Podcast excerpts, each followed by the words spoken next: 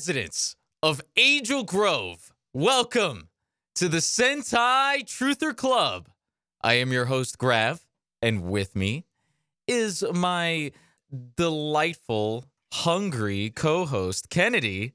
I am hungry. How are you doing today? I'm I'm fine. I'm good. You know, I'm I'm ready to talk about Turbo. Let me tell you. I was gonna ask if you were ready because I don't think I'm ready. I don't know if I'm ready to go on this adventure. Give me a second. Hold on. You're not ready? I don't think so because I don't know just how angry I'm gonna get. I don't think I'm gonna be. I don't think I'm gonna be super angry. I don't know if I'm gonna be extremely angry or just irritated and knowing that like you know I could have done a better job. like, give me the budget. They'll give Saban the budget. Give me the budget. I don't. I mean, this isn't this isn't like season two. Season two just made me so angry. It was just like a completely different experience. But Kennedy, Uh, now that said, there's lots of bad things here. There's so many. This. Kennedy, what? come on, come on. Know it in your heart that this is worse than season two. No, it's totally not. Season two was like boring and pointless and just frustrating for no reason. There were there were times when I laughed here. There were times when I laughed. I had that going for sure. Also, just objectively, the Zord fights were better than season two, where almost every Zord fight is like an Omewa Moshindaru because they're like splicing together footage from three shows and it's just an incoherent mess. Like, no, The first half of season two is better than the entirety of Turbo. nah. Really? Yeah. I don't think any like outside of like a couple of meme episodes, right? Because like we did our best and worst, and we agreed on the best and worst here. But like, I still think that having memes is still better than having nothing. That's how I feel about it. season two had the best Jason Red Ranger episode, though. Yeah, but I don't know. I still would rate it slightly lower. Let's get into it. So Turbo starts off with the Turbo movie and shift into Turbo. We recorded episodes on each of those things. Go check them out if you haven't. It's but just bad. to really briefly recap, it's bad. That's all I'm really gonna say. it's It's, really bad. bad. It's It, ju- bad. it jumps the shark. It jumps the shark really hard so so much. from so the much jump. shark From the jump. It's it's actually Um, pretty crazy, but yeah, no, definitely go and check that out. And we both agreed that the reason why we put Shift into Turbo Part One as the worst episode is because straight from the jump, you know this is gonna be fucked up and weird. Just a burning pile of trash. Yet you like this better than season two. Because it still amused me. Season two never like Burning trash is amusing to you? In this case, yes. S there were some really funny episodes Oh my god. and just some funny there was some funny shit in general. Also, I will say in terms of like actual like characters worth watching or like storytelling worth watching, after the Rangers change, I thought that like there were some moments and and like even like during the Rangers change, I thought there was some moments that were like acceptable. They weren't very good to be clear, but like I'm just trying to like rate just imagine for today like any comment I make, maybe I sound like I'm praising something at times. I'm I, just put it in the context that like everything here it's like it's capped at a 5 out of 10. No praise that I give is ever to indicate that anything here is better than a 5 out of 10 except for maybe comedic and meme value. Yeah. We really went Mimi this season. I gotta say, like, after shifting to Turbo, we kind of get hints at something maybe good with the Millennium message, which is with our favorite Centurion character. He's in there. He's a cop. Uh, my favorite parts about the Millennium message is when they beat up beat him up multiple times, and he has to keep retreating because he's he's scared shitless and he's a fucking coward. I- Turbo has two of the best like side characters that don't get developed because the Blue Centurion and the Phantom Ranger, you never really get like anything really super substantial out of either of them, but they're both kind of these good supporting characters to the Rangers in a weird way. And the Blue Centurion especially is just like this hot mess. So bizarre. Like it could be good and then it's just bizarre all the time instead. And sometimes it's bizarre enough that it's very funny, but it's never good really. it's never really outright stated if the Blue Centurion was going to stay in the show or leave after that episode. And then they just cut to him randomly at times throughout the season. Where they're like, "Oh yeah, Blue Centurion's doing this." Sometimes He's just hanging like, out on Earth, sometimes just like helping old ladies cross the street and shit. mind you, he comes from the future. And I don't necessarily know why he did this other than to like it, it was supposed to go for like a, a bigger plot development that comes in at a later season, of course. But it feeds into Power Rangers in space. It's the direct follow up to Turbo. I don't like the fact that it, it's not really necessary. It's so far into the season to have this sort of plot development and for it to not play out because the writer who originally developed this plot left the show. So they had to get this new writer team. So they had to drop a bunch of plots and like rework them into some other into some other plots. You get the same issue with the Phantom Ranger. It's like you get the same issue with everything. you almost get the impression at times that this season could have actually been very good, even with the cars. Like, even with some of the weird trappings that are goofy. On first impression, you look at Power Rangers Turbo and you're like, this is going to be dumb because they're in cars. right? Like, that, um, but then you watch it, you're like, actually, the Zords are relatively fine. They're not the best Zords you've ever seen, but they're also not the worst. Um, the, The real first problem round here, of Zords are good. The first round of Zords are good. The second round's more, yeah, not as just kind of big squares. Th- Anyway, that comes um, off later, but yeah, no, like you're right. The, the cars aren't the problem. The problem is the plot. The writers didn't. It seems like the writers just shitted out a season. Like it just really feels like it would have been better if they had just, first of all, no Justin. We'll get more into that, but no Justin. And then second, like made this the first season where they start doing the here's a whole new batch of Rangers, you know, and just kicked it off with TJ and crew, right? Well, the Like- Rangers wanted to leave after Zeo. And Saban was like, no, no, no, no, no. It's going to be too confusing for the kids. We need to have a transitionary period. Uh, so they signed them on for 20 episodes, in which case it actually played out to be about 19. But because of this, the whole show is just dis- a disfigured mess because they Yeah. weren't able to come up with any sort of meaningful plot in the first parts of this where it features the old cast everybody's just kind of walking around aimlessly and stuff happens around them. You know, Yeah. and I get it, right? It's because high schoolers graduated and this is like how real life is, right? They're all finding themselves. But instead of exploring those sorts of plots, they realized, "Oh, right. This this is a kids show. Like this is geared towards kids." And so when the new writers came on board, they didn't know what to do, so they were just like, "Well, let's just get a new cast." You know? So it's Which is for the better in terms of like where the season goes after that. The before the cast change period is oh my god. If it was all that bad, I would absolutely not even be debating. I'd be saying this is worse than season two. This is the worst season period. well, nothing um, happens. Yeah, the first 20 episodes are just nothing. Yeah, like there's no major plot development on any of the characters before passing the torch. Even the next the next couple episodes, speaking of, the next couple episodes are passing the torch. This ep- even this is like really disjointed. It almost really confusing. it almost is the word I like my wife told me she was just like is this this is worse than season 2's a ninja encounter, right? And I'm like, "No, it's not. It's close, but it's not." And I was like, "Do you remember that episode where there was a kid crying in a stroller and they were racing the new Rangers were racing and to go get it?" that was horrible. Yeah, like that's just a That was worse. That was worse than anything in passing the torch. Yeah, a Ninja Encounter Part 1 and 2 is definitely some of the worst television I've ever watched. But Passing the Torch is also really bad for its own reasons, just not quite as bad. Here's the thing about passing the torch. It's almost actually pretty good. It could have been written so much better, though. It feels like, weirdly enough, because we never say this about, well, we do occasionally say this, but weirdly enough, because usually our main criticism is that these like multi part episodes are too long. This one feels like it's missing something.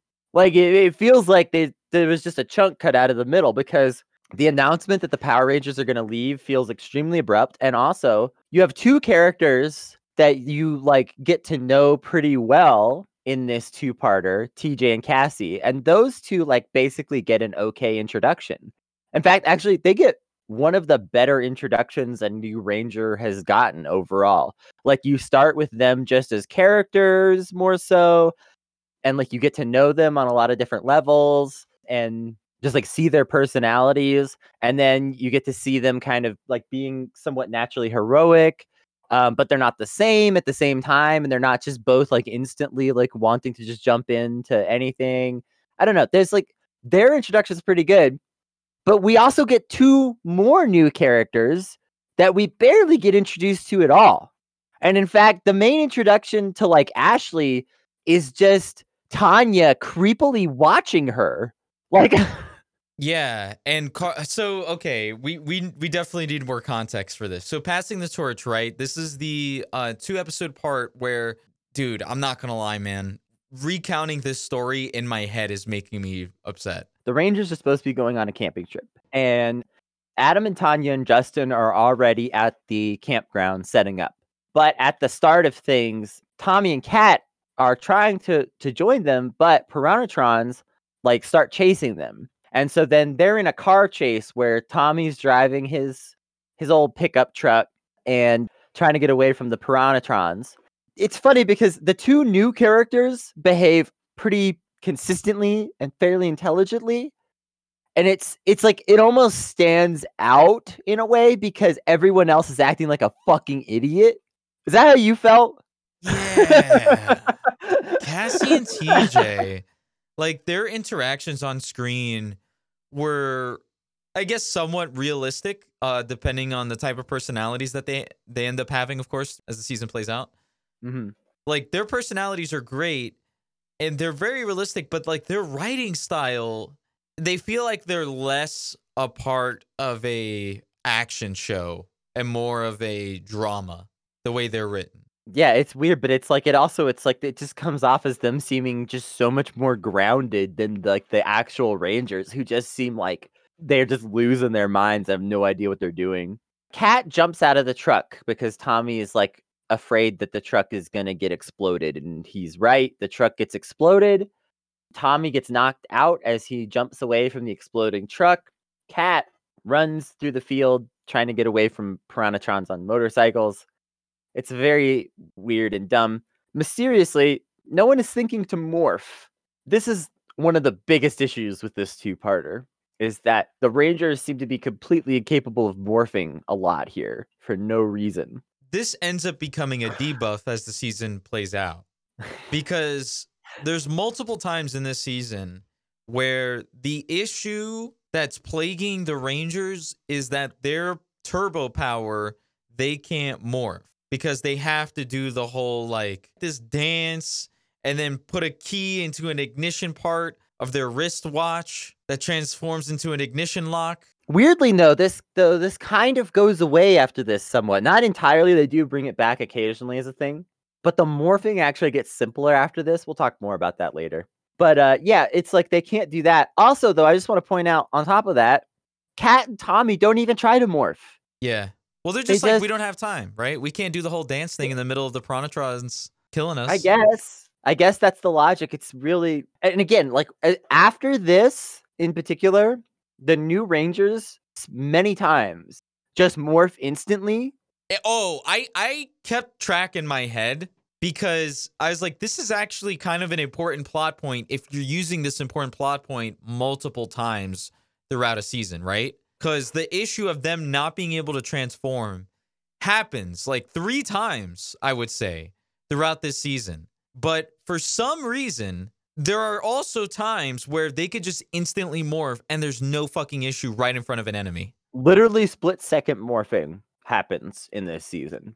Yes. And Um, at first I was like, oh, it's because they're morphing and they're not really in action. But no, like it's just there's no rhyme or reason. There's no there's no consistency to it. So in the meantime, um, Adam, Tanya, and Justin are also like having these problems because uh, this like fire monster is fucking with them at their camp, and they do get all of their keys knocked out of their hands. That's this guy has figured out that he can do that, and that's what that's his move. is knock your morpher key out of your hand. So they're dealing with that. I so all it. the Rangers I are just kind of like so much, dude. Yeah, all the Rangers are just kind of a hot mess. It's dumb as hell.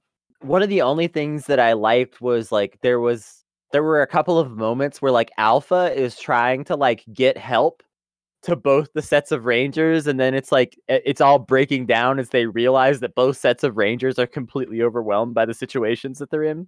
But again, like I'm I'm I'm just looking for scraps here in the main or at least this part of the storyline. Now on the other hand, TJ and Cassie have an okay introduction one of the better introductions we've seen. Now, I'm not trying to say it's that great, but one of the better introductions of new Rangers we've seen because a lot of the new Ranger introductions have been really bad. They're on a bus, they're headed to the Angel Grove. They're both moving to the Angel Grove area. Cassie to be a musician, TJ because he wants to play baseball. They are kind of just like getting to know each other, and then the bus stops at like just like a place where you like fuel up and you know. Cassie does not live in Angel Grove. Cassie does not live in Angel Grove. Her main destination is not Angel Grove. Angel right, it's Grove still is a outside of Angel stop. Grove. Yeah, I, I want you guys to keep that in mind. That that that is a thing because Cassie does kind of just abandon that original plan. Yeah. like. No, Um, Cassie gave everything up for TJ. I think the implication with Cassie is more that she's not Committal. really sure what she's doing actually at the start. I think TJ is more like his plan to like move to Angel Grove and try to be a potentially a professional baseball player. He presents that really realistically too. Like he's not like, "Oh yeah, I'm going to be a pro ball player." He's like, "I'm going to see if I can." You know, and it, that's like his total attitude. It's, like really like you know, so he seems like he's more got like a realistic and level-headed dream. The more I'm thinking about this, the less I think that you're remembering it as well as you think you are. No, I'm telling go go watch it. The- Fight I- me. I- the reason why I'm saying this is because Cassie's start is that she wants to be a singer, but she sings really bad. Yeah, no, I'm talking about TJ. I think TJ's whole like I agree with you on the TJ front, but I think Yeah. Cassie's interactions like I, I don't think the the writing is as good. Like I actually don't think that their introduction to the show is good. I think it's better than most of the Ranger introductions we've seen. That's all I'm comparing to. This is not like an out of 10 thing. Okay. Cause I, I the more I'm thinking about it, the more I'm like Cassie was acting completely irrational. No, I think if if I had to like theorize and we are the truther club, it seems like Cassie comes from a more kind of troubled background. It doesn't she kind of hints a little bit that like she didn't like living with her family very much and stuff. I don't know. It just seems like she's TJ is more like going to something.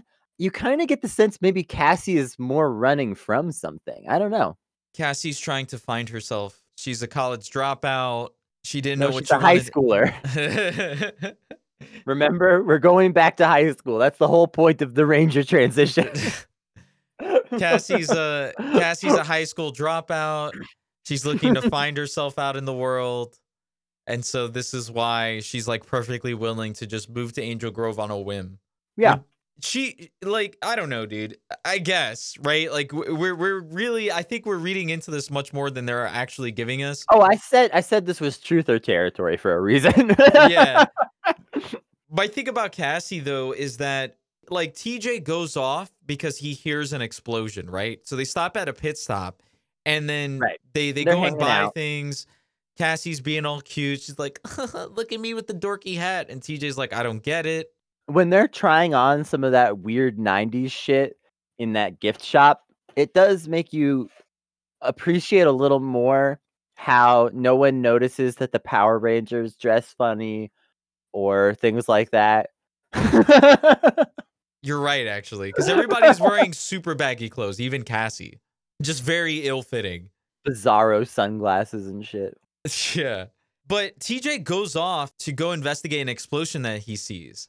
And Mhm. Cassie must know of like police brutality against minorities because at no point during passing of the torch does she think to herself, we should call the police. Never. And I'm talking like she's well aware, like she goes off to with TJ to go investigate the explosion, and they're facing off against the Piranhatrons, an extraterrestrial threat that they have no idea how to combat. And then TJ goes to help off some more later on.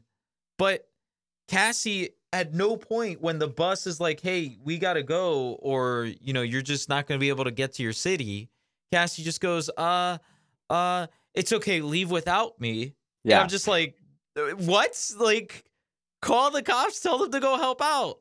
But no, like but as this, we know, the police were abolished at the beginning of this season. the police don't Um, serve don't serve as a uh a Lieutenant first Stone. response. No, but they were just they were abolished. Lieutenant Stone and Bulk and Skull were the last three police officers in Angel Grove. Yeah, I think now it's just private security, which take that for what you will. this is definitely the most capitalist season, right? Correct. Yeah, very capitalist season. I will say though, like I, I I liked a lot of TJ and Cassie's kind of like interactions when they were like seeing the Piranhatrons and deciding what to do.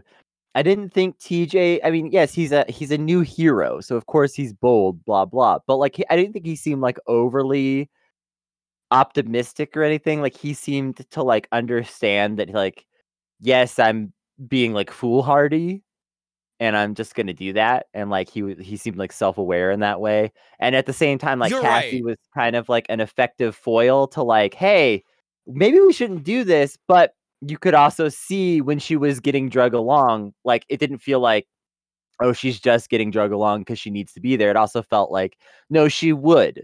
She would keep giving in. Yeah.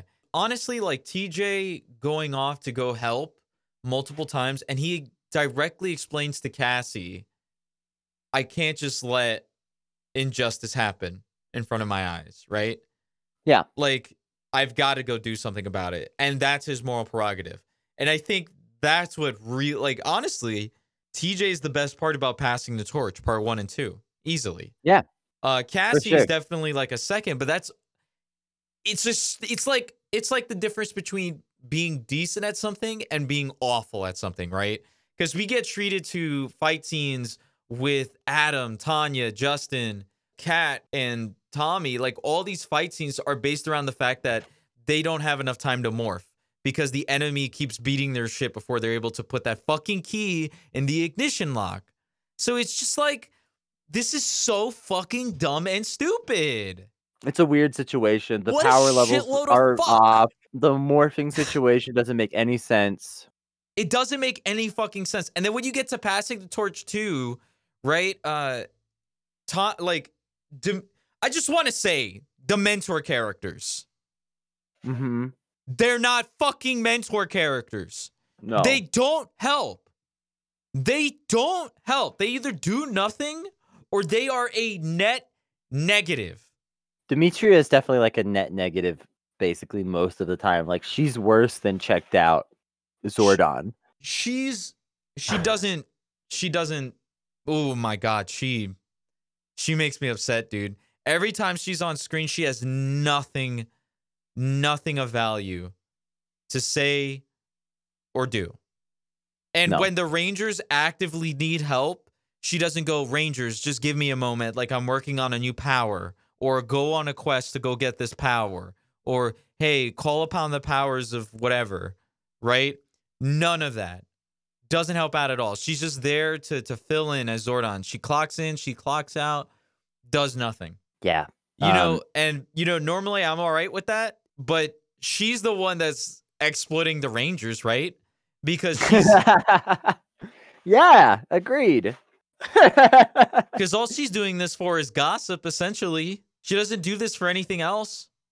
she she seems to just be here because she wants to like settle an old rivalry with Divatox. But that isn't explored because they were gonna they were gonna explore that subplot where Divatox and Dimitria are long lost sisters, and that was gonna be a thing. And then that plotline gets dropped, which immediately makes Dimitria's already bad character from Shift into Turbo worse.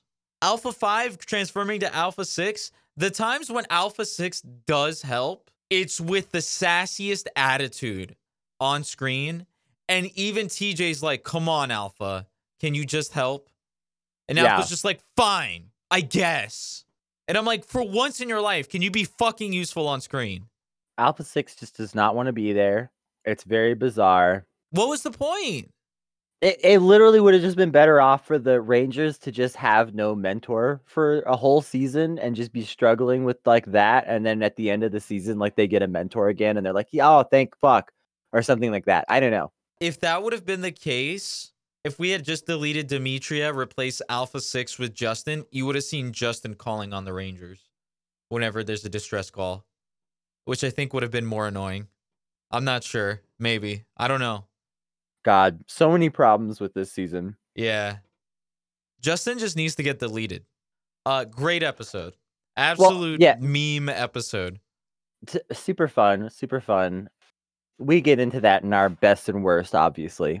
So we won't like retread that too much. But honestly, just a really funny episode. And like the Blue Centurion has this deadpan humor in this season that is like the funniest shit that has been in this show so far practically period Yes. like and like it it doesn't shine every episode even every episode that the blue centurion is in but in episodes like this it is so funny because these lines are like this deadpan robot stating things in like the plainest manner possible but sometimes the things that he's stating are so insane you just have to love it Yeah, he's good in this one. It was a great episode. That's why it was one of our best. Is it like a nine or a 10?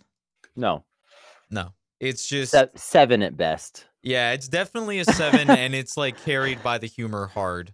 Uh, Yeah. and and i mean there's a little bit of like okay storytelling and stuff too like there's a few other things that carry it besides the humor but yeah it's ultimately In between pretty our hit or miss in between our two best episodes, we've get uh the Wheel of Fate, which introduces these two new cars to the season.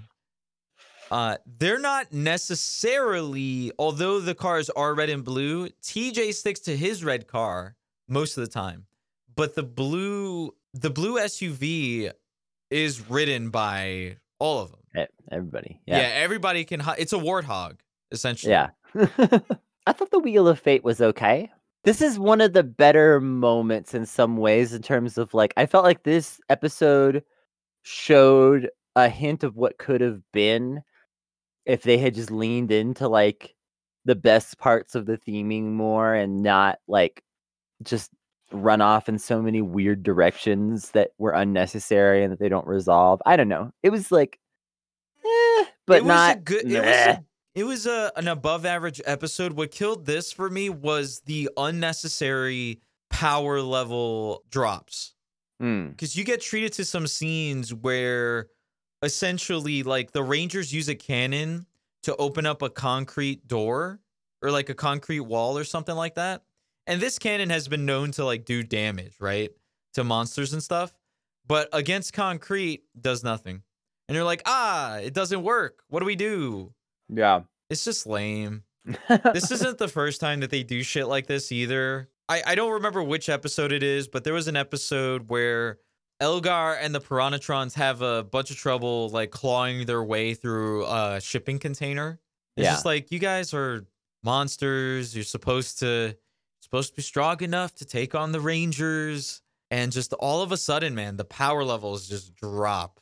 Very disappointing. I did like the fact that I was able to call out the car though, because my father had a Mitsubishi Eclipse in the 90s, a red Mitsubishi Eclipse, kind of like the one that TJ has, except uh, TJ has the 97 Spyder, and it's just customized to has a, customized to have a jet engine in the back with wings, and it's dope as fuck. I love it. Would definitely Yeah. buy that toy. You could just see it on store shelves. it's good. It is. It's really good. But yeah, I mean the two new cars are kind of cool in a lot of ways, and like the way that they interact with them for the rest of the season is kind of neat because it's like these just become their like get around town vehicles. Yeah, and in this episode, uh, it's important to note that Bulk and Skull have reverted to being human beings, and that was the reason why we included Stitch Witchery because it wasn't a part of the original uh, version of the filler guide. But Mhm. uh, basically, Stitch Witchery kind of serves as a nice transition where Bulk and Skull turn from being monkeys to being invisible.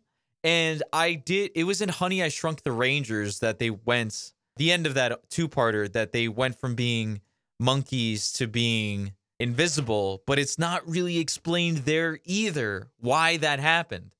So I was just like, I'm not fucking including another Shrunk the Rangers, and it's a two parter into the filler guide. So Stitch Witchery serves as a good in between because they're like, hey, we're no longer monkeys anymore. We're invisible. Let's enjoy being invisible, but like in a kid's show. Yeah. and then it ends up with them being human again. And it seems like after that, when they're human again, they just kind of take random odd jobs for the rest of the season. Yeah, they're just trying to stay employed. Yeah. There's definitely some instances where they're just run a bunch of grifts based off of their life experiences. Yeah, there's there's some grifting, and then there's also like a lot of episodes just start with like Lieutenant Stone being like, "All right, my third cousin Vinny got you this job. Don't fuck it up," and then they fuck it up. Um, I will say though that even a lot of those plots did relate directly to the storylines in some way, or like things were tied together directly in some way. So this is still an improvement over Bulk and Skull, our detectives solving random crimes. yeah, Bulk and Skull taking random odd jobs is much more interesting. And there's Yes. nothing egregious in these episodes, No, like in and previous seasons. the comedic value I think is actually better too with the odd jobs because it's like every episode it's like oh they have a different job what wacky problem could go wrong with them being bagel makers or whatever you know and so like I don't know that's that's funnier than just what's the, today's stupid old lady mystery thing Yeah. Moving on, we go to Trouble by the Slice. Another one of our best Incredible. episodes. Incredible this episode. one is like I'm tempted to give So this one horny. an eight because of humor value. Like it's both humorous and horny. it's so funny. It's also a little horny for sure, but it's so funny. At first I I was like a few minutes into the episode I was like this is stupid as shit. What is this really going to be what happens? But then it it's like the stupid thing starts happening and you're like, "Wait, this is actually pretty fucking hilarious." Yup, yup.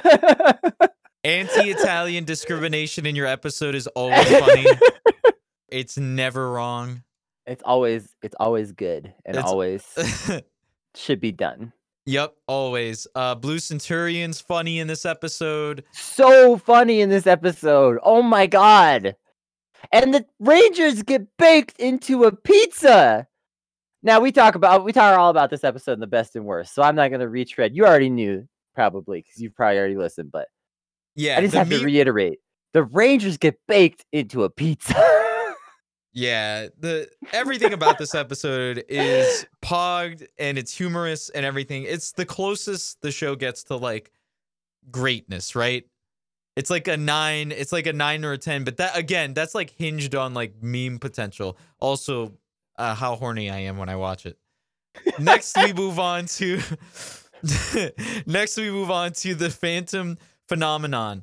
And Kennedy, I'm just gonna say it as a kid who has had the Phantom Ranger toy. This so this I think is the first season that I've watched when I was a kid. Like actively watched. mm-hmm. And then I got really into In Space. That was like I dressed as as the Blue Ranger in In Space. Um, Yeah. and I've only ever caught a couple episodes of the the older stuff. But as someone who has had the Phantom Ranger toy, the Phantom Ranger sucks.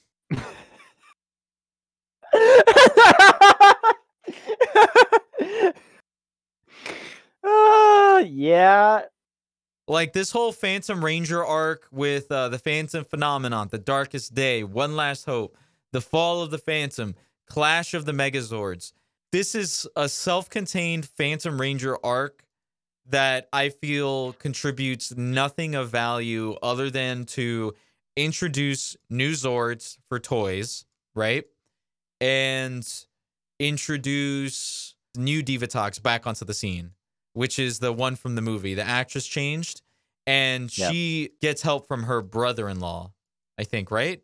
Uh, some sometime around here, it's not in the Phantom Phenomenon. I don't think. I think it's in like the Darkest Day. Yeah, the Darkest Day. Uh, he shows up. General something Havoc General Havoc. He's built a space station. I like his design. His design is cool. The the space station they moved to is kind of cool. He looks like a Warframe. He does look like a game. war. He looks exactly like a Warframe. Yeah. Whoever the artists were on Warframe, at least one of them like grew up watching this and has regular regular sex dreams about General Havoc. Let's just be real. I'm I'm just being real about what Warframe is like. Um, Oh my god. Rule 34 Um, Warframe was not something I expected out of this recording.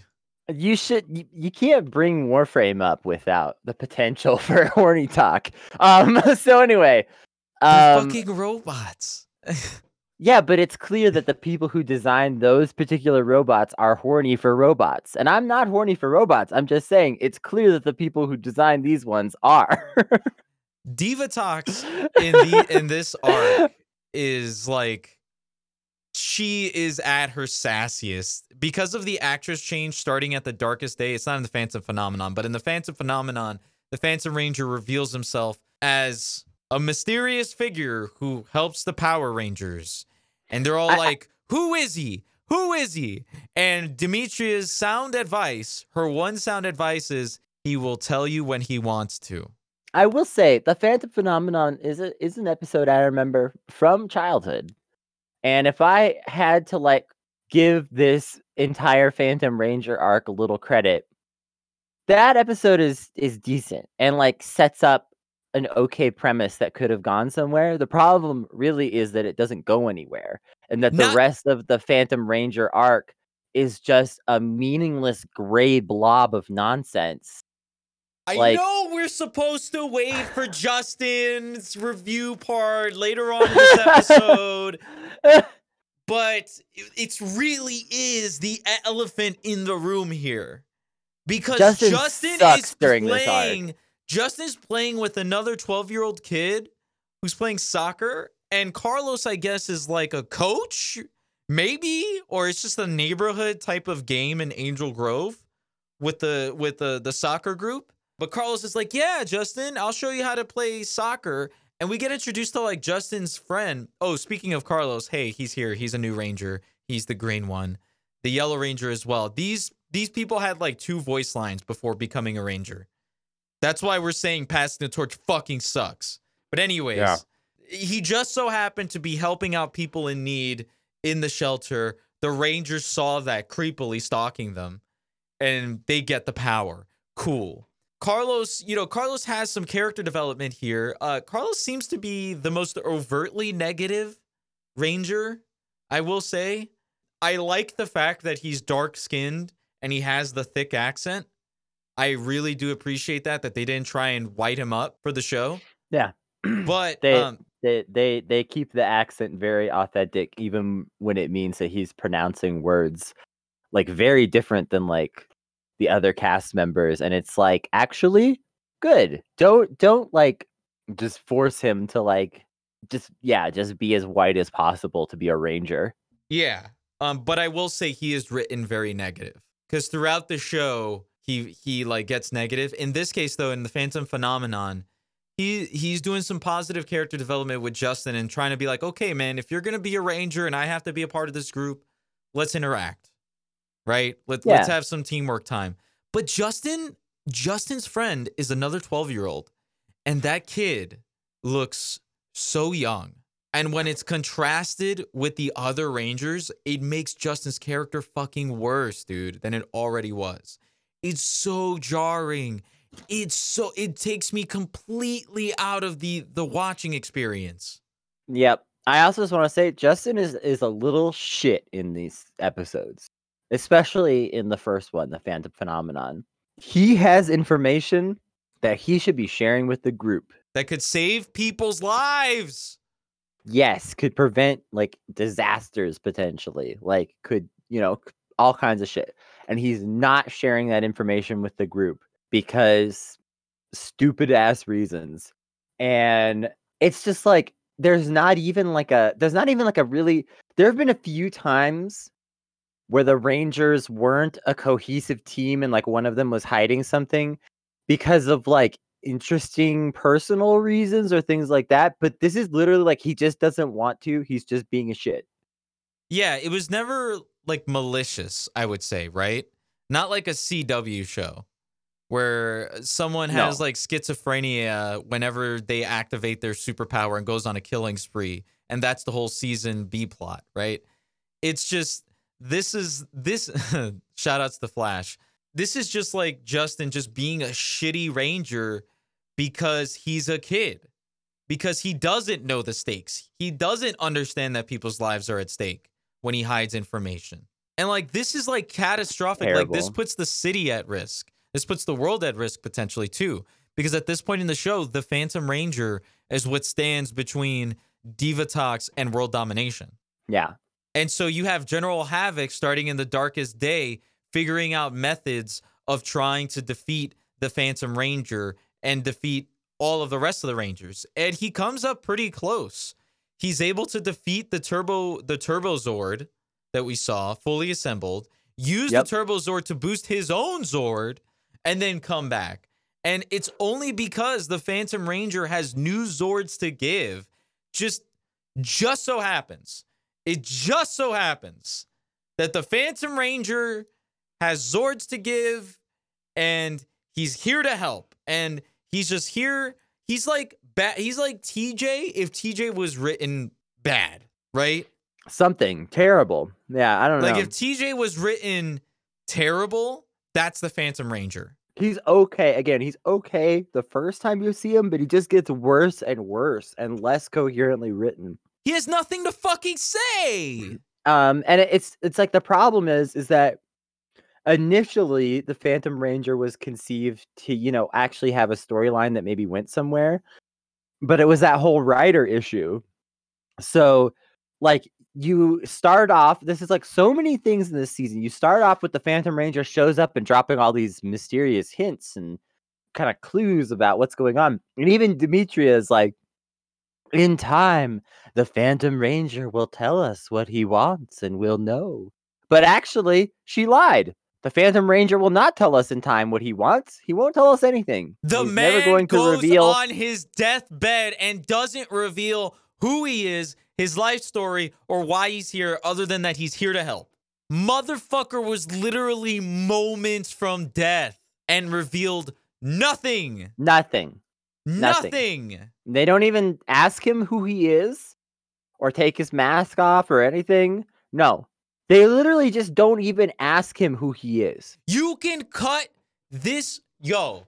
uh, You can cut out the Sixth Ranger entirely and just have it to where Dimitri was like, Rangers, I have figured out a way to help you beat Divatox and like give them the new Zords on screen. And it would have made just the same amount of sense.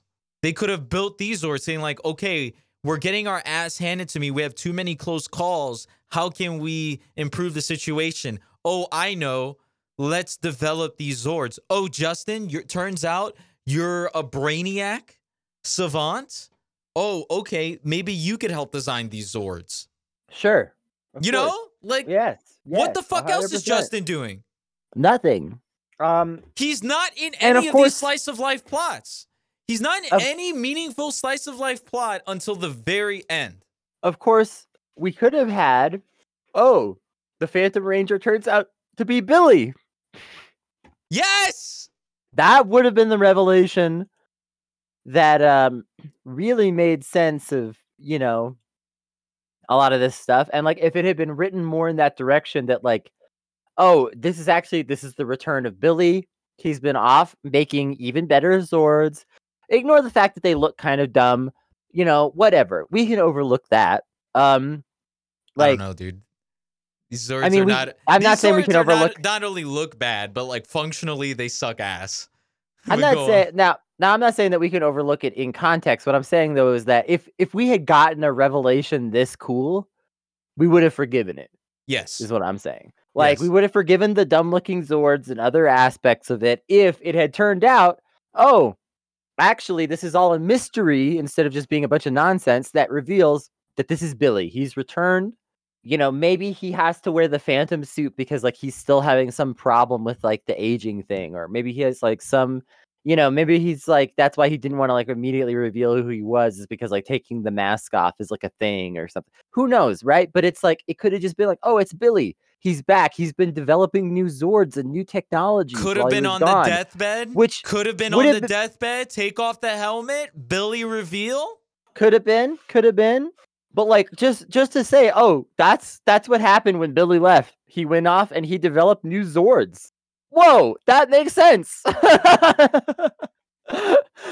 it would make sense of so many things, but instead, the Phantom Ranger is just a mystery. He's just a guy who came and brought stuff and helped and died and goodbye. Fuck you.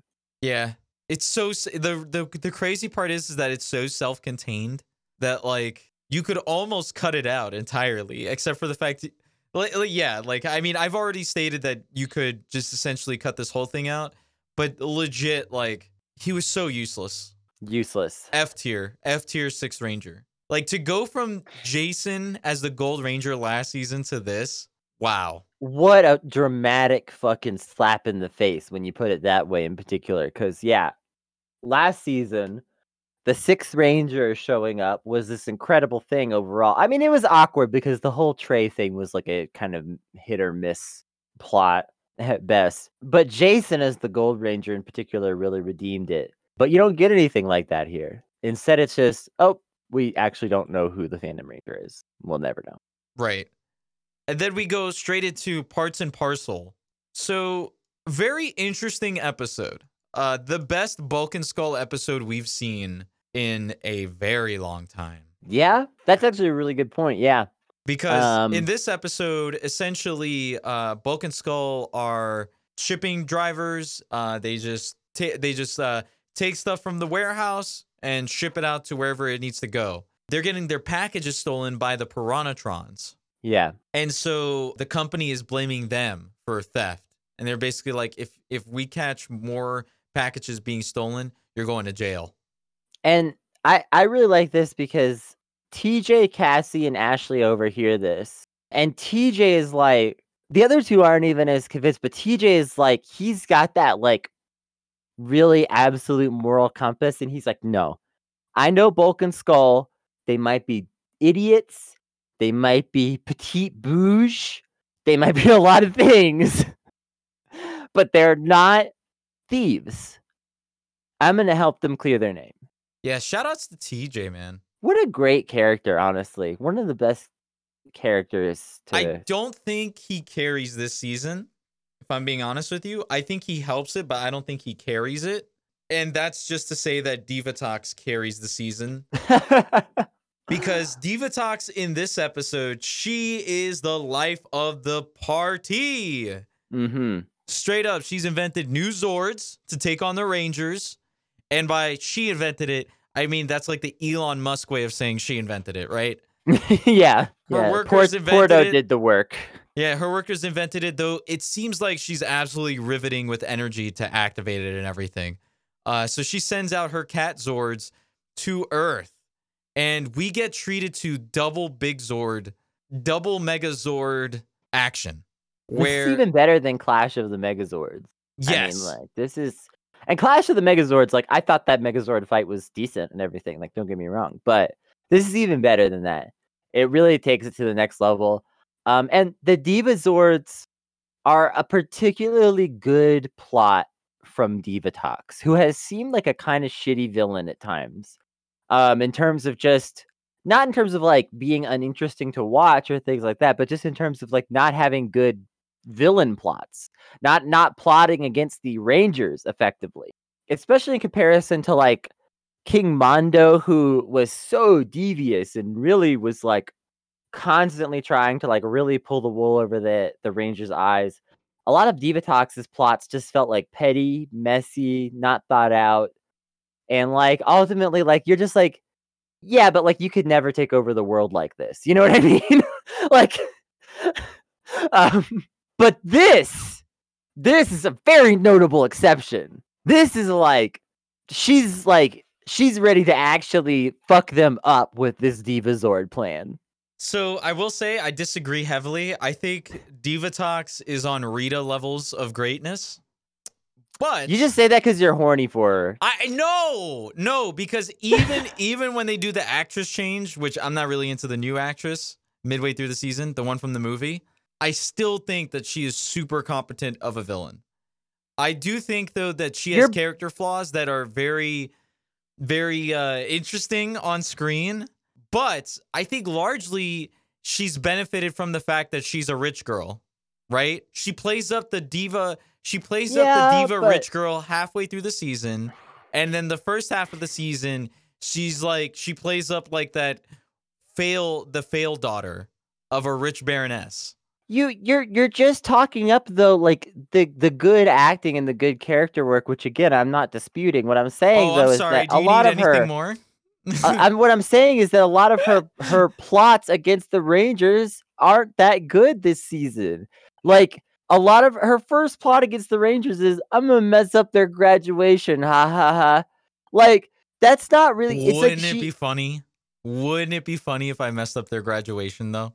it's like it's an okay LOL, plot, but it doesn't feel like right. it doesn't feel like it matches up with like she's like i'm gonna take over the earth but then all of her plots are just like petty fucking with the rangers whereas like all of the previous villains were like i'm gonna take over the earth and many of their plots were like okay and he- i'm gonna do that by you know taking over something important on earth or doing this or that or Disagree. some, something that felt more relevant in, in in at times or at least overall Divatox plots are just so messy Disagree. go off then In the Millennium Message, she's the one that kidnaps Centurion before the Rangers have an have an opportunity to get to the Centurion. She gets the warning ahead of time, which causes the timeline to shift. Because originally, the in space season with all of this uh all of this other shit going on, right? With um, But can you point to more than that? Because like one or two competent There's like four episodes before the fucking Divatox switch. what are you talking about? This is one of the shortest seasons of all time that we watched. a lot of the plots are you got shifted into weak. turbo, which is let's take advantage of the fact that they're graduating at a ceremony. Cool. So her plot in that episode sucks. Her plot in passing the torch, very dumb and only works What? because the Rangers are being idiots. Disagree. If the Rangers showed any competency, her plot would not have worked at all. She literally leaves Tommy alone, unguarded, to be rescued, or virtually unguarded, just guarded by she sent the Piranhatrons. Piranhatrons. That's not you. If you capture the leader of the enemy's forces, you just leave him in the hands of your like weakest level minions to be guarded. No, no. And the she's it's not even like she's she, her plan is to execute him explicitly. Her plan is to execute him. It's not even like she's like, "Oh, I'm to leave you here and come back to do something else with you later." And that's why you're just being left alone and go- no, she's like, I'm going to execute you, except I'm to do it in this really slow way. And no one important is going to watch to make sure this execution is carried out. That's stupid as shit. That's like, I want to get caught levels of villain stupid. Okay. You doing all right, Kennedy? I'm fine. You're the one who's trying to defend a person who left the leader of the Power Rangers in the hands of her idiot minions Okay. instead of just okay. overseeing his death. Okay, Stitch Witchery. Stitch Witchery. She took advantage of the Yellow Ranger wanting to be a fashion designer and completely shitted on the Yellow Ranger in but doing that's so. just weird petty shit again. It's not that's not there's no root She okay. from fucking with the Yellow Ranger over a jacket to like taking over the world. a lot of the plots, a lot of the plots that King Mondo, Lord Zed, and Rita Repulsa did before this, you could see a direct arc of this plot could help them to like take over the world for real. she a lot was of these using plots, divide and like, conquer strategies the whole time, dude. yeah, I guess. Because she was able to interrupt Adam, Tanya, and Justin alone and get them out of the fucking way. She was able to get Kat out of the fucking way, and she was able to get fucking Tommy out of the way.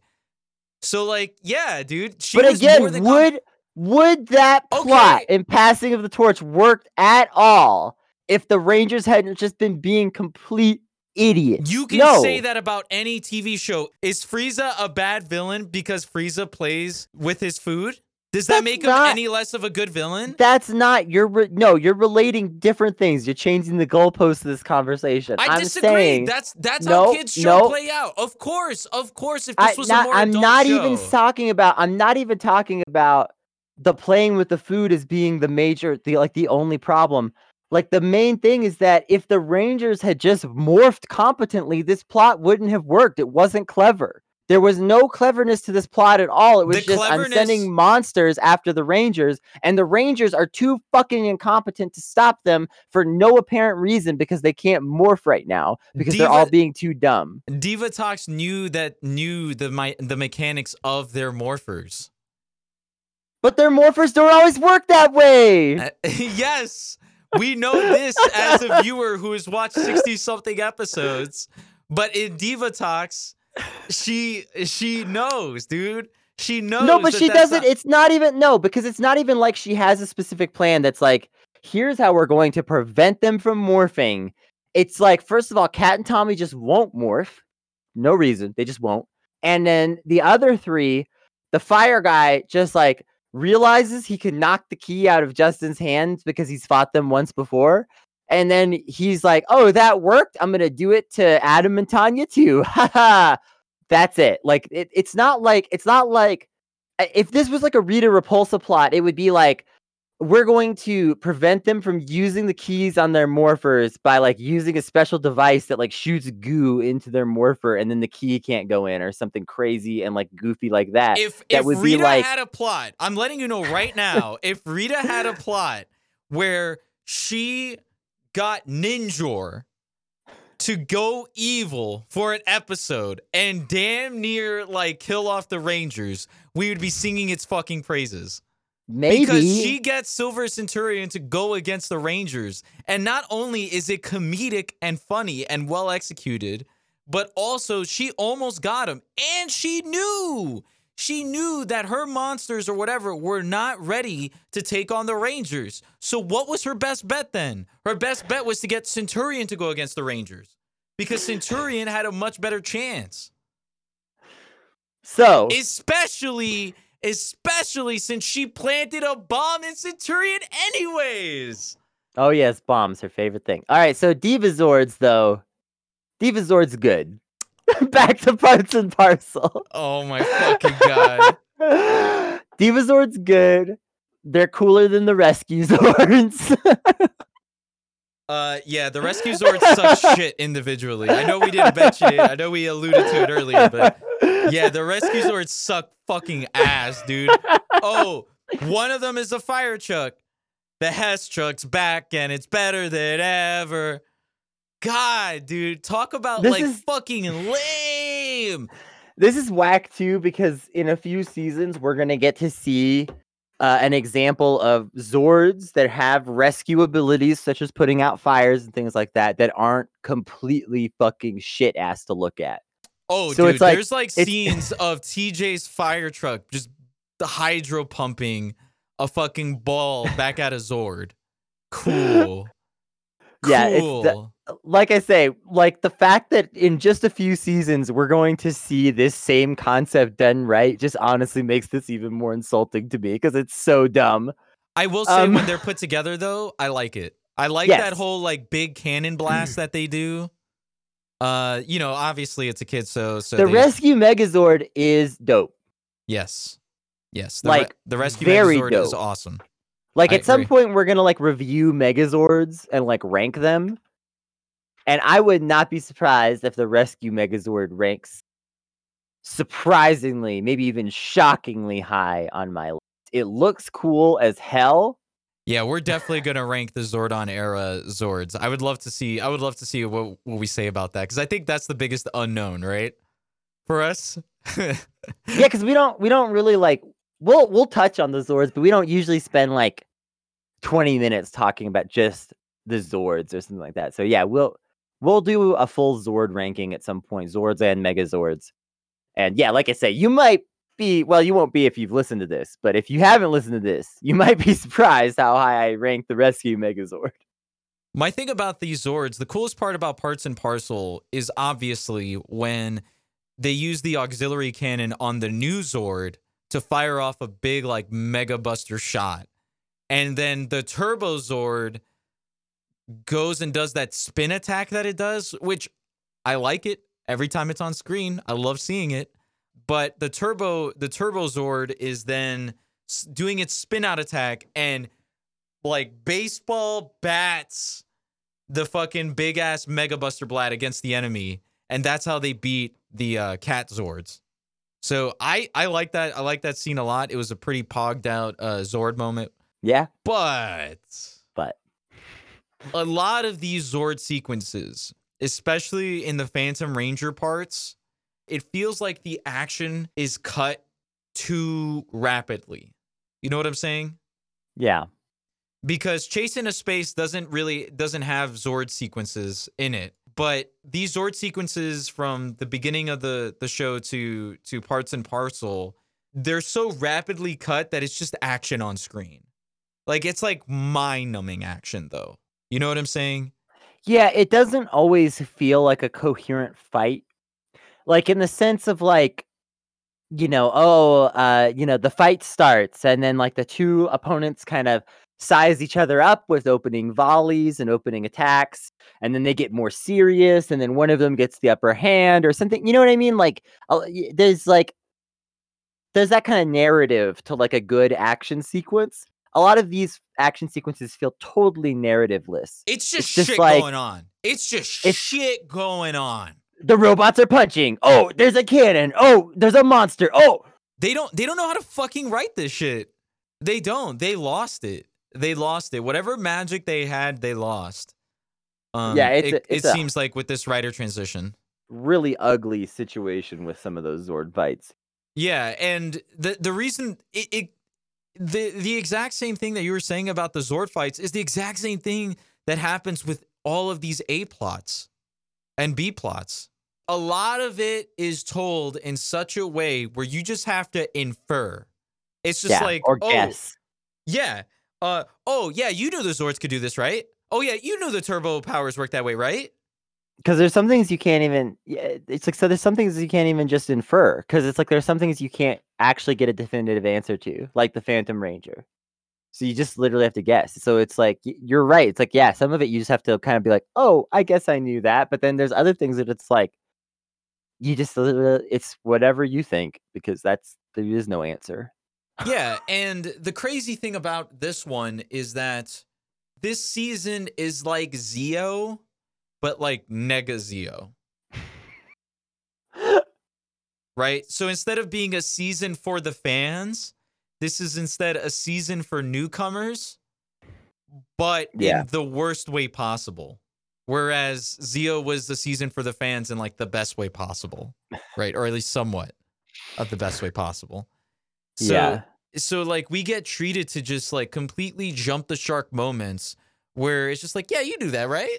Yeah, it's okay. The newcomers will get this because this is just shit that happens all the time here in Power Rangers. But if you if you're an old fan, like you knew this, right? And no, we didn't know this. It's just like the the editing, the editing, the way these shots are cut, the way these mm-hmm. these dialogue sequences are cut between Justin's actual existence in the show, completely changing everything around it, to just asinine combat sequences or Sentai footage that doesn't make any coherent sense to the plot for Yeah. even just the episode that it's in. And Chase into Space is where obviously the writing is at its sort of peak because this is the season finale and this is what the writers have been wanting to do this whole time. Yes. But yeah, this is Divatox at her most competent. Divatox Yeah. launches an assault on the base because they figured out the location of the command center. Which leads me to believe Well, why couldn't fucking Dimitria cast an invisible spell over the command center? I don't know. It's not even the problem is I can't even give you an answer to that because it is completely, completely unclear what Dimitria's powers are. Zordon was a bit of a mystery in a good way where it's like you don't always know what he's fully capable of. Um in like a way that's like very good for any kind of mentor character, right? But at the same time, you kind of felt like you had an idea of the rough limits of what Zordon could and couldn't do.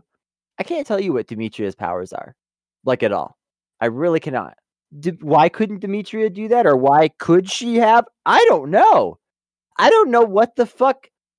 I can't tell you anything about her, and not even like I say in the good kind of mystery way, but just in a like I can't tell you anything about her. Yeah, I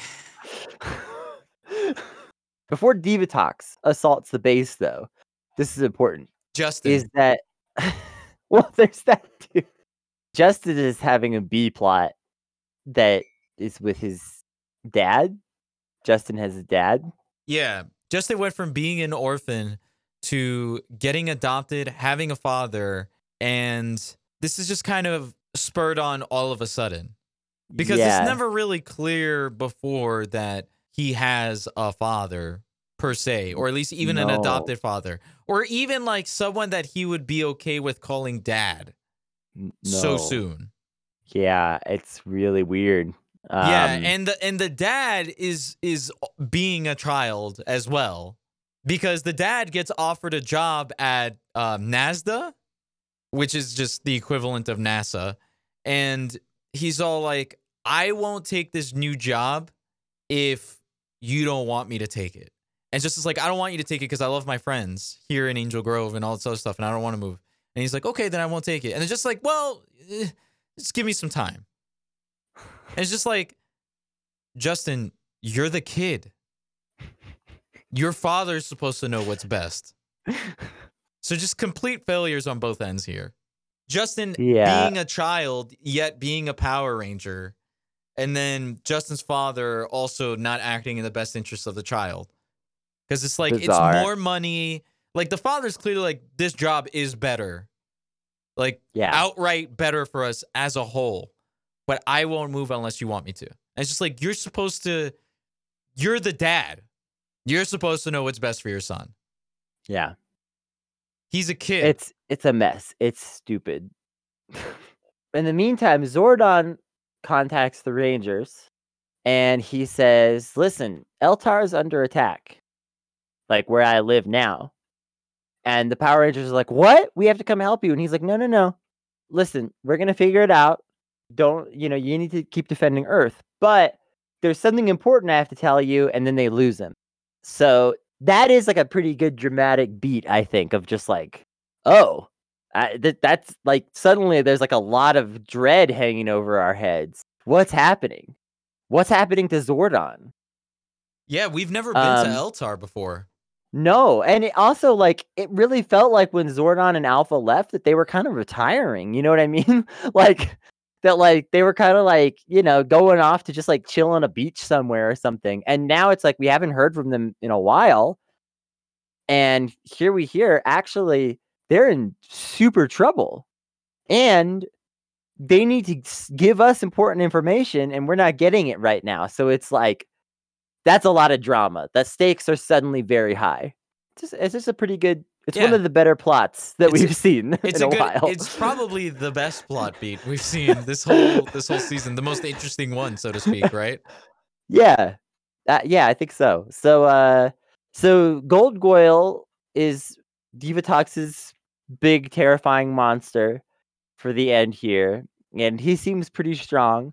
And he's trash talking, and he's uh in Angel Grove Park and shooting lightning, and they have to form the Megazord right away because he's big, and uh, they're all just right away just having trouble fighting. The weapon systems go offline after like Goldgoyle like beats the crap out of them and like absorbs their energy, and it's just like things are going really bad for the Rangers. It's a Goldgoyle You know. is the most out of place enemy of the week we've seen this season. He's like yeah, Master Vile levels of like design. yeah. He feels like a, a, a weird throwback or something, or Yeah, it's I in don't know. contrast to everything else because everything else is so cartoony, right? Yeah, But but this one, he's like a straight up Shin Megami Tensei demon. yeah, for sure.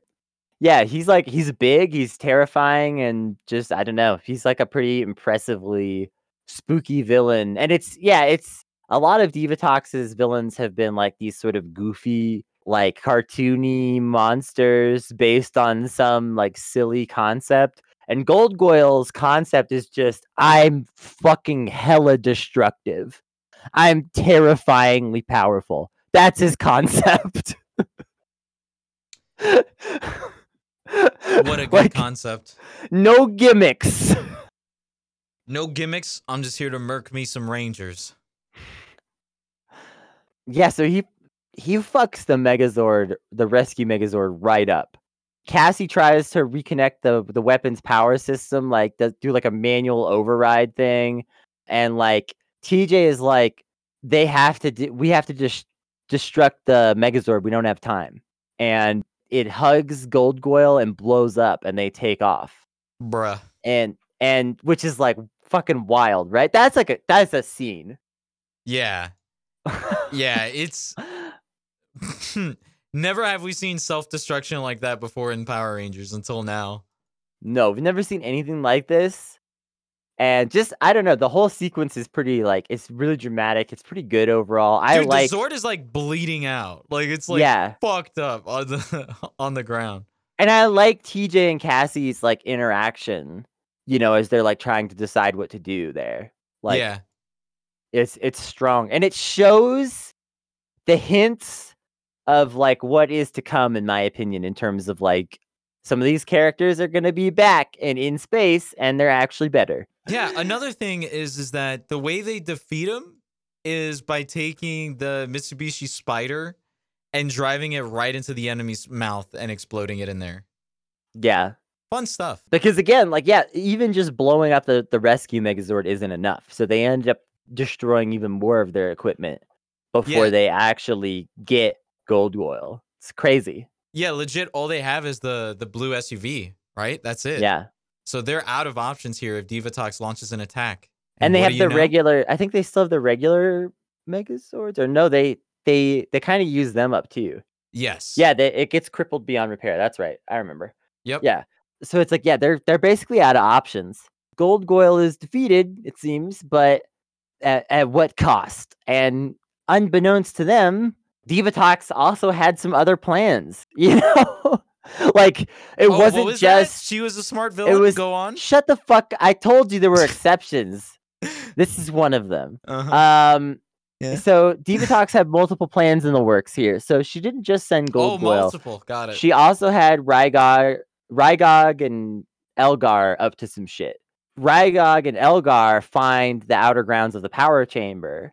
This is when Divatox decides to like make the move on the power chamber because like she's giving this big speech about how the Power Rangers are on the run, how you know they've destroyed most of the Power Rangers equipment and what can they possibly do at this point. And right as she's doing that, fucking Elgar walks in and is like, "Guess what, Divatox? Unusually, my dumbass has good news." and it's it's it's that we we found the power chamber. So like, not only did you already feel like you were winning, but let's go fuck them up for real. Let's go, dude. No time to build new Zords. Nothing. Nothing. And Um, the Rangers don't know what the fuck to do. They're fucking panicking. And the, so the Rangers are panicking, and, and while they're panicking, Dimitria tells them that Eltar has fallen. Zordon has lost. So, like, they're losing their battle. Zordon is losing his battle on his planet. Like, things are grim as hell. This is the kind of storytelling that we love to see in the Power Rangers, to be honest, I think. And uh we haven't seen enough of it this season. So this is really great, honestly. Um Yes. like I was considering making the end of the season one of my favorites, like one of Justin. the parts of it possibly. Just But it's still there's yeah, it's too much of that shit still.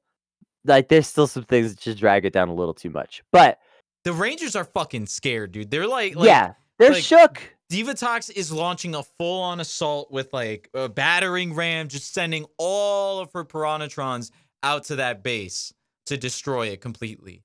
And they have to make this decision that the Rangers are going to stay on Earth and continue to try to be the last line of defense, and that Dimitria and the Blue Centurion are going to go to Eltar and see if there's anything that can be done. So the Rangers are losing even more of their support as this like siege mounts outside the power chamber. D- like part 1 just ends on like the the most drama imaginable. I was gonna say in part two, when they start busting out the battering mm-hmm. ram, they start busting out like the hooks and all that shit and the ropes, and they start infiltrating it. Do you even get treated to such moments as like TJ is just looking like fucking like TJ doesn't know what the fuck to do. Uh, everyone's panicking. Carlos goes to Justin and is like, "Hey, are you scared?" And Justin answers with, "Yeah, I am." And Carlos is like, "Don't worry, I am too." And it's like this real moment of solidarity amongst everyone as they're like knowing Yeah. that they're probably doomed. This is one of the only good Justin moments. Is like Carlos and Justin having this interaction. Yes. Like if you were going to give Justin's character credit for any moment this season, it's this and nothing else. yeah. Yeah, I agree. I agree. Uh there is a couple of other moments in here that are pretty good. Alpha 6 is like, "Hey, I can be useful and actually teleport you guys somewhere if you want." They're like, "No, Alpha, we're going to be here to protect you and protect the Earth." Divatox his troops get inside, start launching like an all-out brawl against the Rangers. Awesome. It is Yeah. awesome. Uh Super good. yeah, like the the Rangers are just getting fucking jumped and they're like fending for themselves as hard as they can. And they're just getting pushed back, you know, starting from like outside the facility to like further and further in, basically. And it's just like this place that has always seemed relatively safe and removed from the trouble is now just like being destroyed all around them. It's something else. Elgar also just fucking shit up. He destroys the tube.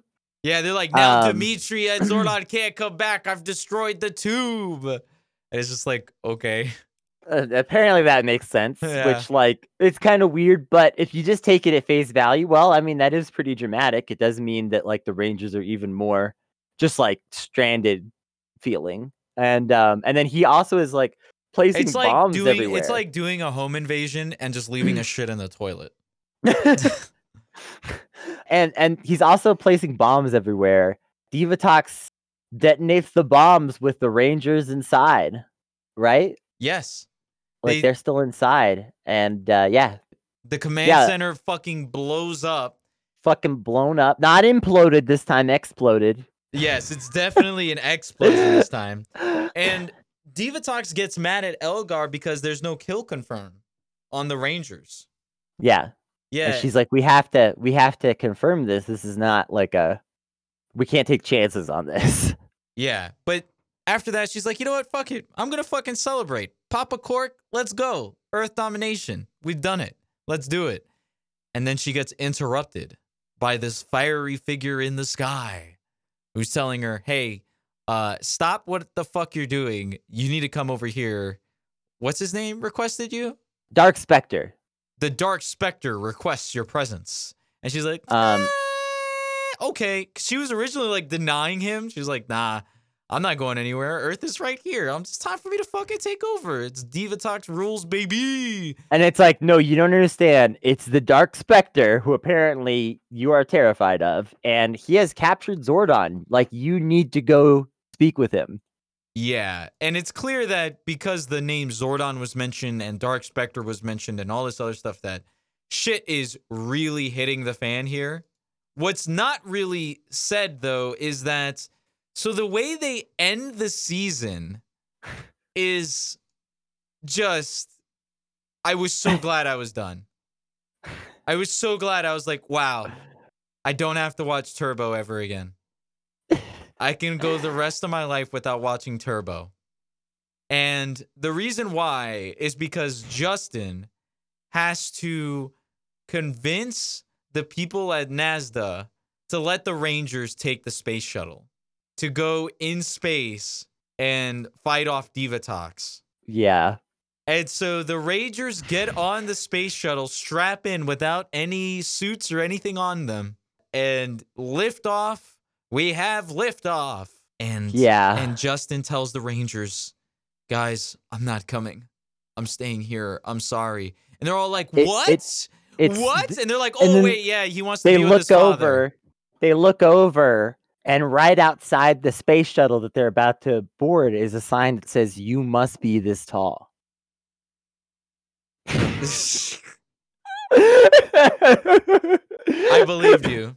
I believed you um not really but that's basically the gist of it is justin's like i can't i can't come with and uh thank fuck thank yeah, well, they're like, what? Why can't you do it? Cassie's like, the father, remember? He wants to be with the father. They're like, oh, okay. But it's like the rest of them are high schoolers too. What about their families? What the fuck? Anyways, the season ends with them going into space and saying to be continued in Power Rangers in space. Cool. All right. Ranger rankings. Bottom, the absolute bottom tier. Justin. He complete justin he fucking fucks up the entire season. He he morphs like the whole entire season is fucked from him being there. yes So many things you have to like just gloss over or not think about because of Justin's existence. Completely tanks the show. Next up horse is shit next up is the previous cast of Rangers. They did nothing. It's like Trini levels. Uh, of no, doing nothing. no, no, no. Ne- before out? any of them, before any of them, is the fucking Phantom Ranger. You nah, uh, yes. Okay.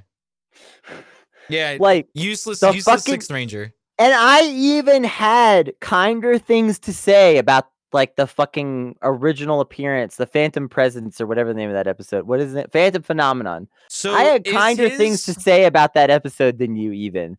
But I will still say the letdown that comes from there that uh, you know because it's okay it's okay it's fucked up mostly because of justin but it's an okay introduction to this new ranger and you it leaves you a little curious watching that episode you're a little like hmm maybe this will be good but then it just gets so much worse from there the phantom ranger is a fucking just cardboard cutout of a character with no personality um past the first time you see him like he never has personality again basically and he's just there just handing out toys and then he dies stupid Yeah. barely better than justin i almost want to say he's worse than justin except that justin literally ruined the season Yeah. Okay, I can agree to that. Then uh, you've got the the the previous cast members neutral. Nothing happens. Therefore, they're right there. and Uh, none of them stand out i agree with you like the point that you were going to make before like none of them none of the original four for the time that they're on do anything that seems particularly remarkable interesting or that like points towards anything incredibly fascinating about their character. The closest it gets is that tommy is now a race car driver but that's literally just like just like tying into the themes of the season and it's not even really explored in an interesting way. It's so there's nothing there's nothing really to appreciate about um any of them. anything that anything that any of them do. Any of them, other than the fact that they also have a negative opinion about Justin too. And they're definitely is- all worse than any of the new rangers I would Who to say after that is probably Yeah. the Yellow Ranger, right?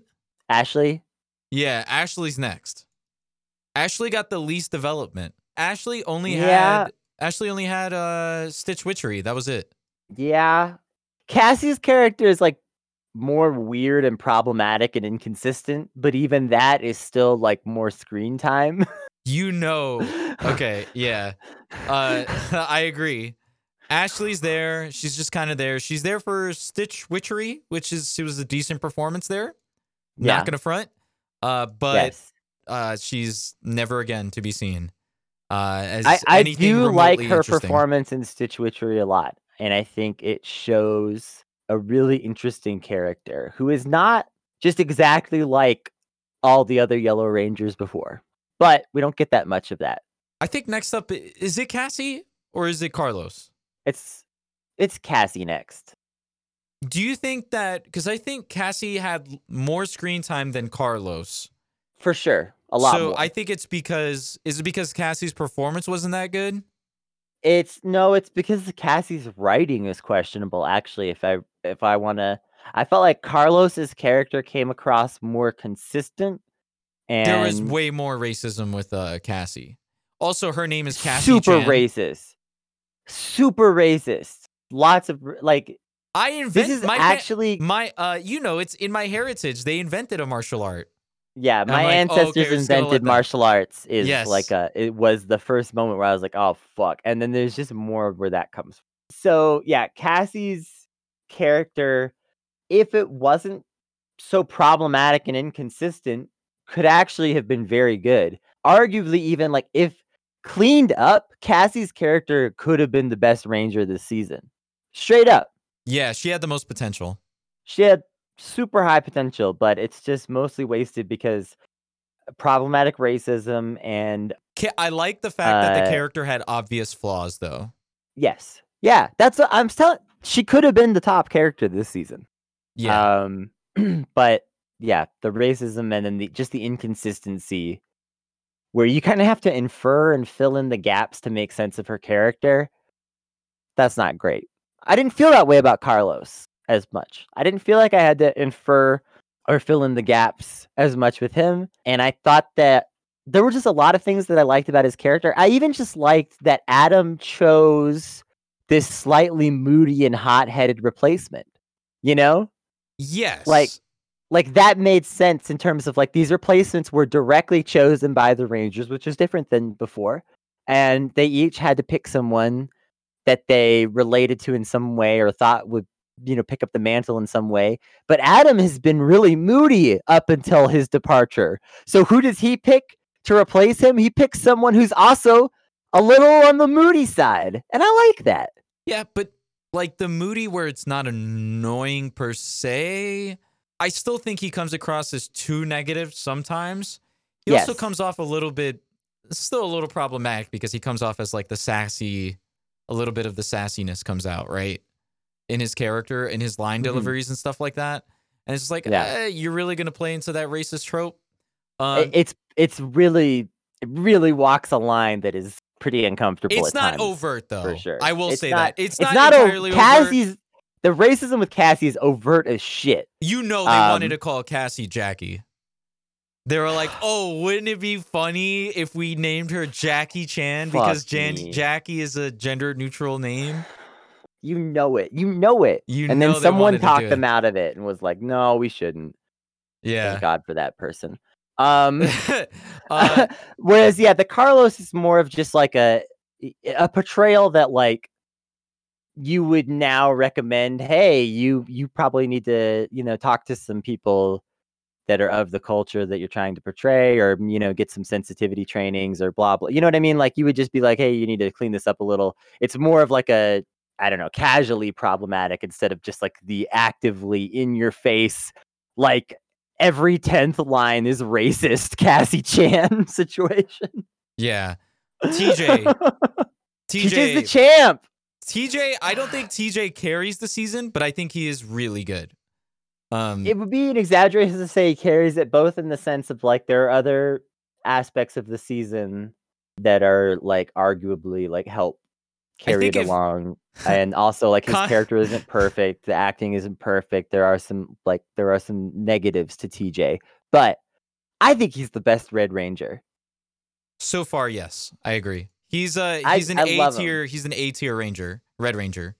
Um. he he really in particular i feel embodies the spirit of the red ranger perfectly as a character more so than anyone else to have taken that mantle so far and yet he does it without seeming totally ridiculous right. like he really is that like very brave very noble very like keeps his head high and like looks for the path of righteousness in every situation type of character but without being just completely stupid feeling and it's just it's just right for a red ranger and i love it I agree. I honestly, yeah, I don't really have too many problems with TJ at all. If I'm gonna be honest with you, other than the fact that he had to deal with all this bullshit of this season. But you know who's even better than TJ? go on Divatox, baby. She's not a ranger. Best ranger. You want to? Okay, let me explain why she's the best ranger. You want to know why? All right, go on. She's taking us in space. I am so pumped for in space, dude. The absolute fucking best suits from the Zordon era coming up. So Great excited, dude. And honestly, I'm a Great suits. I know you don't like Divatox, but but I will say this. If the team didn't believe in Divatox, they wouldn't have included her in, in space. I, I don't think she's the worst. I just think the power levels of a lot of things have been off this season, and that includes Divatox. Okay. Well, I'm glad we came to the consensus that Diva Divatox is the best uh, solo villain, or at least top two. Um, shout outs, shout outs to Saban for for giving us good representation. Uh, I like the fact that TJ, we said he's the best ranger. He's black. He's a black man who was able to leave the team competently. The greatest part. Uh, Carlos was good representation as well. Cassie heavily problematic, borderline racist at times. But like honestly, like the fact that this was dominated by minorities was pretty awesome. yeah, it was uh, almost, I mean, you know, almost entirely non white team, except for Justin, arguably, because uh, the White? actress that, well, the actress that plays Ashley is, uh, comes from some Latino descent. So you can decide where you want to call that, I guess. Ooh, got a little spicy. Um, is it representation or not? We all know the answer. It's not. But uh, right. but just for the purposes of kind of making a point, this was like the least the least white group of Power Rangers so far, and having you know a black man as the leader felt like a cool change. It also felt like a just like a good I don't know, especially for its time, like a good step and like a just one of the few decisions made right. I agree. I agree. Very few decisions this season that really felt great. That one felt great. Yeah, I just really liked TJ. I agree. I think TJ. I think TJ is really good. Um, and I look forward to seeing him in in space. Before we, I, I'll just say one more thing about TJ and like what makes him so great is that it's the empathic style of leadership. yes, Um, the other Red Rangers were more hard headed. Even Tommy, as a Red Ranger, was more hard headed, especially just at the place he was at when he was a Red Ranger. TJ takes a very soft approach to it, and it's just it's just a completely different character and a completely different direction in some ways, and it's just really good. before we head out of here, what would you rank the season, and would you recommend it? Mm, I wouldn't recommend it.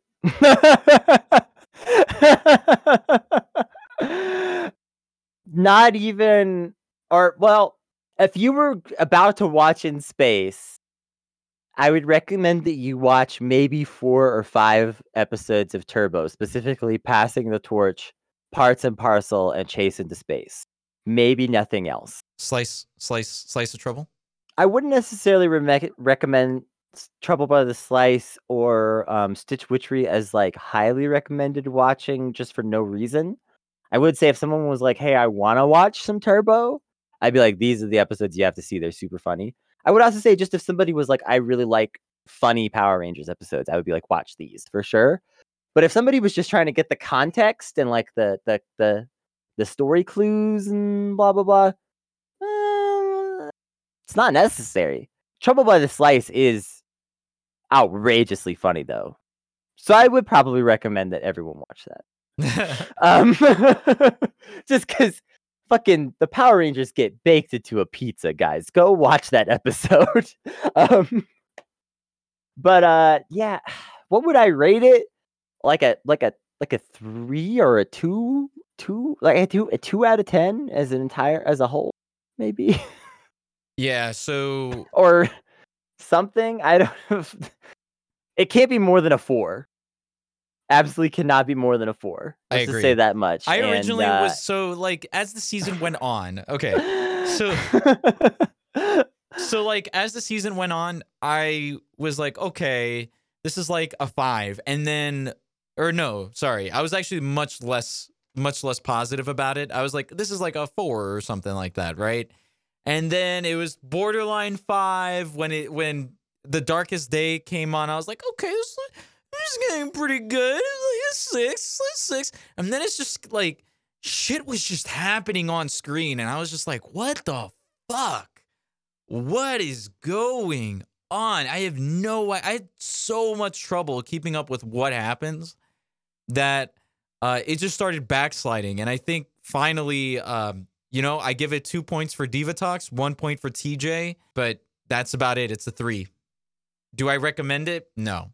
Unless you are a person who is out to watch every season like we are, definitely. If you want to watch some Turbo, watch those episodes that Kennedy recommended. But this is honestly like a big skip. The first half of season two of Mighty Morphin Power Rangers, also overall, like the lore behind season two is much more relevant than Turbo per se. Um, so like that's why I recommend season two over Turbo as a watch, especially since like we actually do get treated to some serious non-jokey episodes that are great. But that just doesn't happen this season. No no real episode outside of like meme or, you know, comedy potential really surpasses like a 7, right? So yeah, that's where I stand and that's where we'll leave Power Rangers Turbo as we head in space. So stoked! Rangers, thank you so much for listening. If you liked what you heard, please make sure to rate our podcast five stars on iTunes and Stitcher. Subscribe to our podcast wherever you listen to them. And as always, you can find Kennedy and I on Twitter. I am at Gravcast, and Kennedy is at Kennedy T. Cooper. Stay safe, Rangers, and may the power protect you.